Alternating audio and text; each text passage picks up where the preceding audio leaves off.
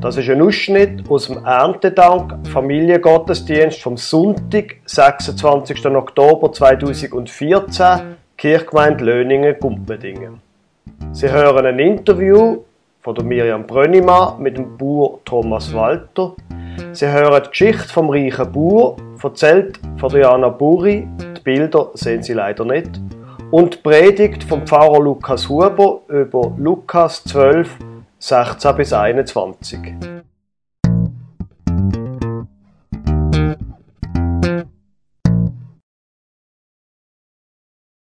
Guten Morgen miteinander. Ich begrüße Sie ganz herzlich. Zum Anfang möchte ich gerne ein Interview machen mit dem Bauer, dem Herrn Thomas Walter. Guten Morgen miteinander. Dieses Jahr war wieder mal ein außergewöhnliches Jahr für die Bauern. Ich glaube zwar auch, dass es nie ein perfektes Bauernjahr gibt. Es ist immer etwas, was gut und etwas, was weniger gut rauskommt.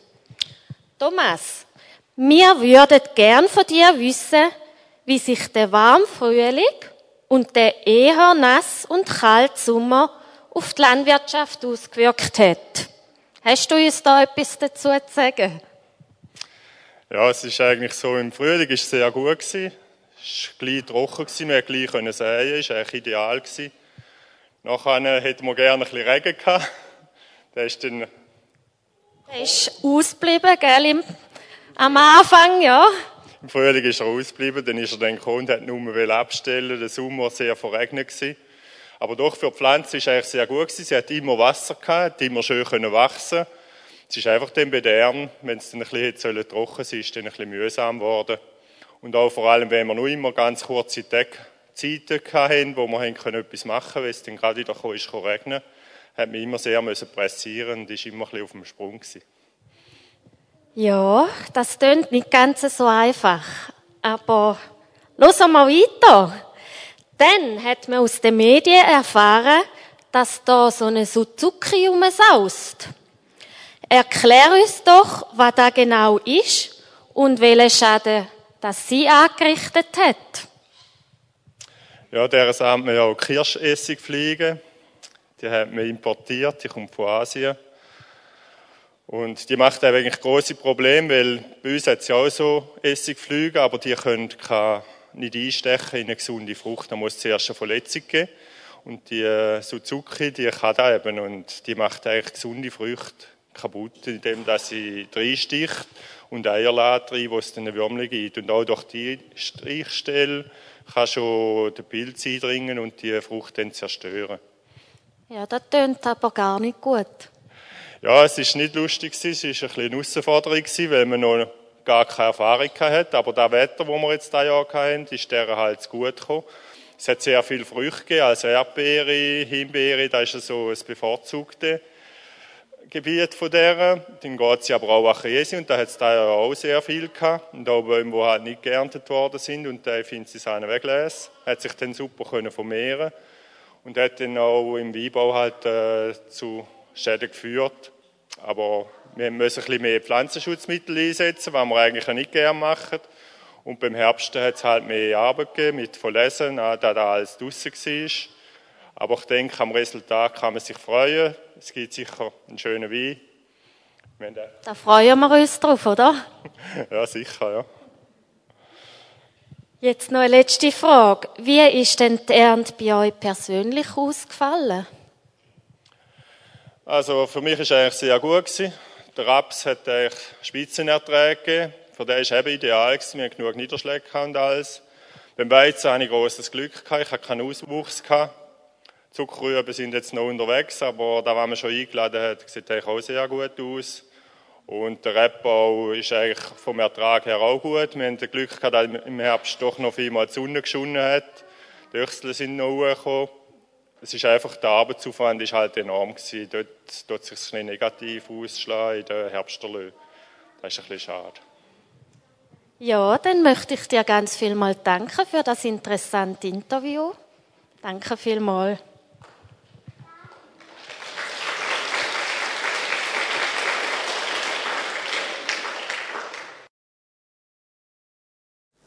erzähle euch jetzt eine Geschichte und die heißt Der reiche Bauer.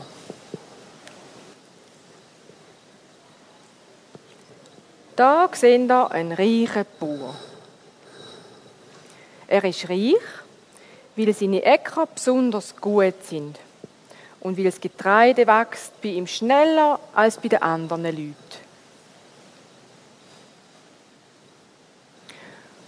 Und es wächst auch höher wie bei allen anderen Leuten.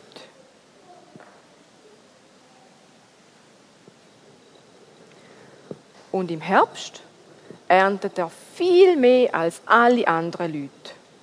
Dem Mann, dem geht's richtig gut. In dem Jahr hat er so viel Getreide, dass der Platz in seiner alten Schür nicht mehr langt. Sie geraten aus allen Fugen. So viel hat er geerntet. Kein Problem, sagt sich der Bauer. Ich werde die Schür einfach abreißen und mir eine neue bauen. Bald bin ich so reich, dass ich das Leben richtig geniessen kann. Und er baut sich eine größere Schür.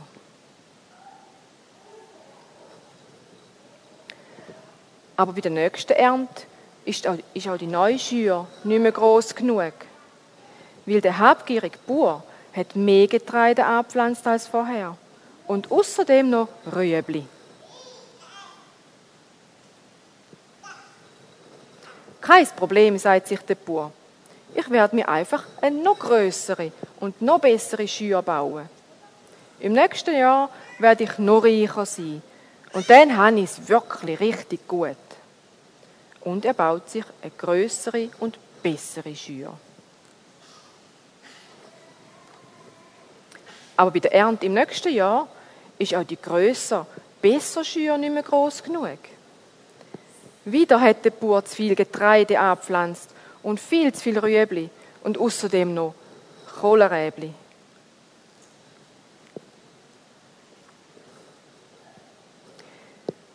Damals sagt sich der Bauer, zu sich selber, ich werde die allergrößte Schür der Welt bauen. Und dann, dann bin ich so richtig reich, dass ich nie mehr schaffen muss.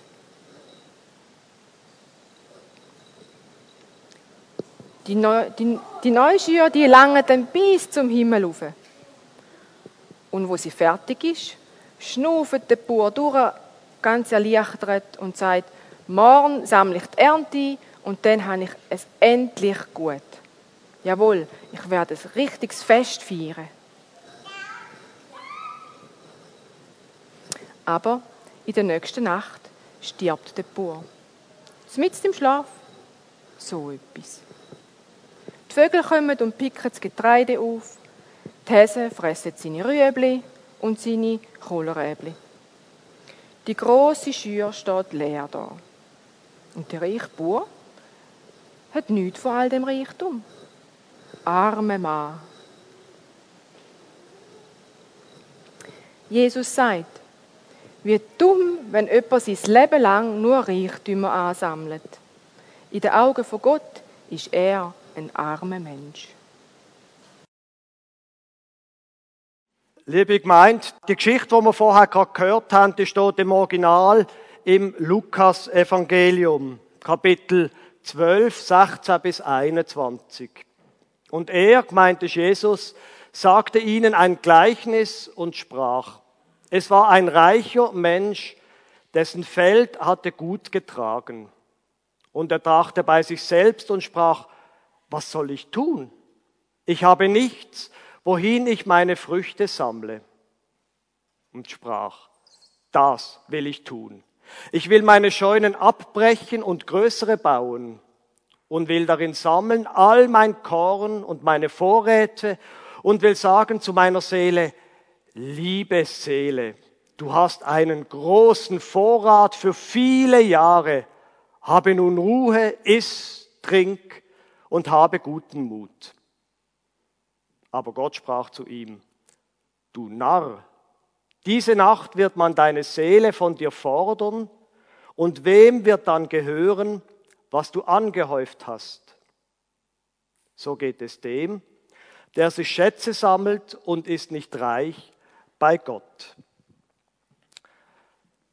Liebe Gemeinde, ich habe eine gute und eine schlechte Nachricht. Fangen wir an mit der schlechten. Gott durchschaut die Bauern. Wenn ich erst einmal den Traktor habe, dann geht's mir gut. Wenn ich erst einmal da mein Feld noch und, und noch das Feld pachtet habe, dann geht's mir gut. Jetzt denken Sie vielleicht, jetzt schimpft er wieder über die Bauern oder Pfarrer. Ich sage Ihnen, wie es bei den Pfarrer ist. Wenn ich erst einmal, da, haben Sie gesehen, der neue iMac, HD, Retina, 2500 Pixel, wenn ich erst einmal da habe, dann geht's mir gut. Dann werden meine Predigten noch viel besser.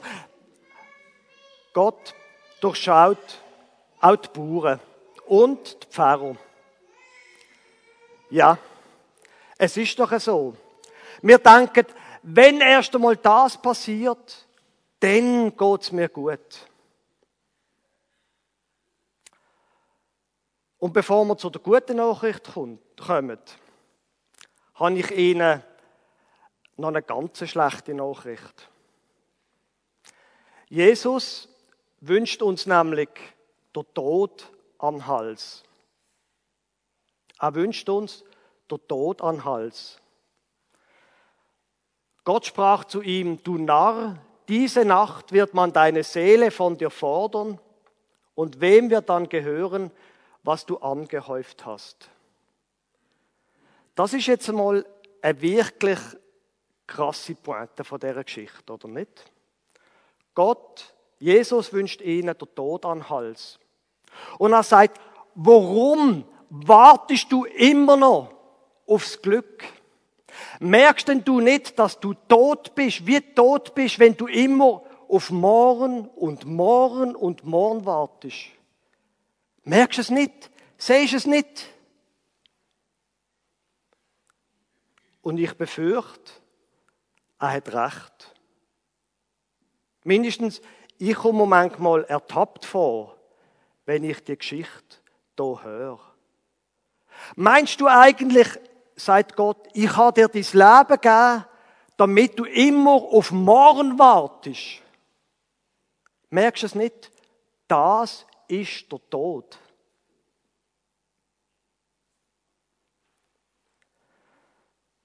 Ich habe Ihnen auch eine gute Nachricht. Die gute Nachricht ist, Jesus wünscht uns den Tod an den Hals. Genau heute haben wir Gelegenheit, ein neues Leben anzufangen. Ich habe ehrlich gesagt manchmal ein bisschen Angst, dass wenn einfach alles so im Alltag läuft, dass wir dann einfach weitermachen und weitermachen und weitermachen und weitermachen. Bis wir dann am Schluss da liegen und auf dem Grabstein steht, seine, seine letzten Worte waren, wenn erst der neue Traktor kommt. Die gute Nachricht ist, Jesus wünscht uns den Tod an Hals. Dass wir aufhören damit. Aufhören damit, immer auf morgen warten. Dass wir aufhören damit, den Reichtum morgen zu erwarten und zu erhoffen, anstatt heute reich zu sein. So geht es dem, der sich Schätze sammelt und ist nicht reich bei Gott. Wenn uns Jesus den Tod an den Hals wünscht, dann ist das eine Gelegenheit zum Umkehren und zum wirklich reich werden. Und das mal nämlich reich werden bei Gott und reich werden für unser eigenes Leben. Und das, der Reichtum bei Gott, da hat auch ein anderes, einen anderen Ausdruck. Der hat einen anderen Namen. Das ist nämlich Dankbarkeit. Drum haben wir die Geschichte auch am heutigen Erntedank erzählt. Leben und Reichtum bei Gtt fängt nämlich in dem Moment an, wo wir einmal aufhören, an morgen denken und an unsere Pläne und das, was wir noch tun müssen und das, was wir noch anschaffen wollen und das, was wir noch sollten. Reichtum bei Gott, das fängt in dem Moment an, wo wir hier anschauen. Wo wir hier anschauen bei diesen vielen Gaben und sagen, Gott, du hast uns so vieles gegeben. So viele Sachen. Jetzt, ich bin zwar Pfarrer, aber ich weiß sehr wohl, wie viel das Bauern geschafft haben, bis das jetzt alles da steht. Und das Dekorationsteam und, und so weiter. Das ist mir alles klar. Aber das ist nicht der Punkt. Der Punkt ist, dass wir eben mit anderen Augen als mit denen von der Arbeit hier anschauen und sagen, Gott, du gibst uns so vieles. Wir haben genug von allem. Wir brauchen eigentlich gar nicht mehr. Und wenn wir uns dann schon auf Gott ausrichten, dann lernen wir vielleicht auch sagen, gut Gott, das Jahr ist nicht so ein gutes Jahr gewesen. Es ist schwierig gewesen. Und der Ertrag ist nicht wie letztes Jahr. Aber die Welt ist nicht untergegangen dabei. Gott sorgt für uns. Er sorgt auch durch die schlechten Jahre zu uns. Und darum, glaube ich, ist heute eine Möglichkeit zum Aufhören mit dem immer Rennen und denken, dann habe ich es gut. Hier schauen und sagen, Gott, danke für das, was du uns gegeben hast. Und danke, dass du uns auch durch die schwierigen Phasen durchtreibst. Danke Gott, dass wir immer genug haben. Danke Gott, danke Gott, danke Gott. Amen.